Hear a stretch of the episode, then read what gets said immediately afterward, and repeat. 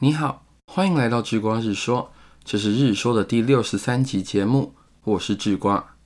在二零零九年，Netflix 的执行长瑞德公布了一个发给员工的一百二十五页的投影片，里头最著名的一句话是：“我们不是一家人。” Netflix 是一个成功的互联网创业公司，但你以为所有的互联网公司都会跟 Google 一样拥有完整的员工福利吗？并没有。Netflix 的文化是著名的英雄主义，在那部一百二十五页的投影片中，可以很清楚的看到这个文化体现。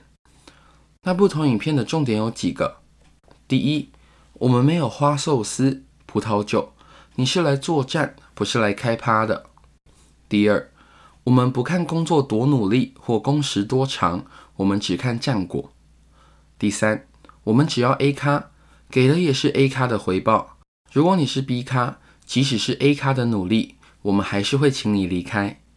第四，我们不要忠诚，只要成功。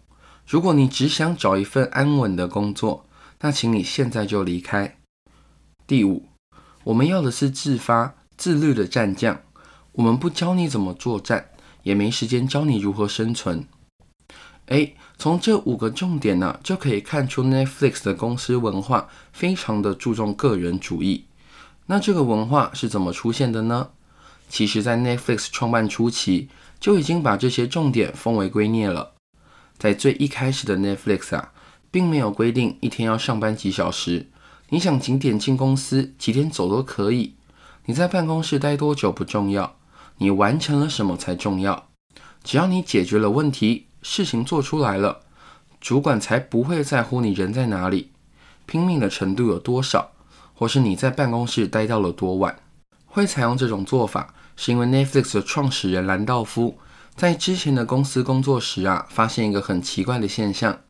那时是一九八零年代，公司啊正处于奢华风气的顶点，园区占地数十英亩，有如诗如画的园林，大厅是以一池的锦鲤来作为装饰。还有健康步道、电影院、应有尽有的餐厅、健身房、奥运规格的泳池，甚至还有提供泡澡的浴缸。但是在这么完美的福利之下，兰道夫啊，在某次恰好遇见一群工程师泡澡，他们泡在公司提供的热水池中，而且他们在说公司的坏话。没错，这些工程师坐在公司体恤员工的热水池中，抱怨着公司的情形。这个画面呢，实在是有点荒谬。后来，兰道夫坚信，一个好的公司不是要提供完美的员工福利，一流的员工需要的是可以相信的使命，需要解决的问题以及解决问题的空间。人们不想要热水池，也不要免费零食，更不是乒乓球桌。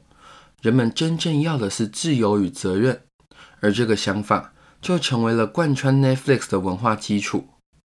所以啊，一流的员工需要被当成大人来对待。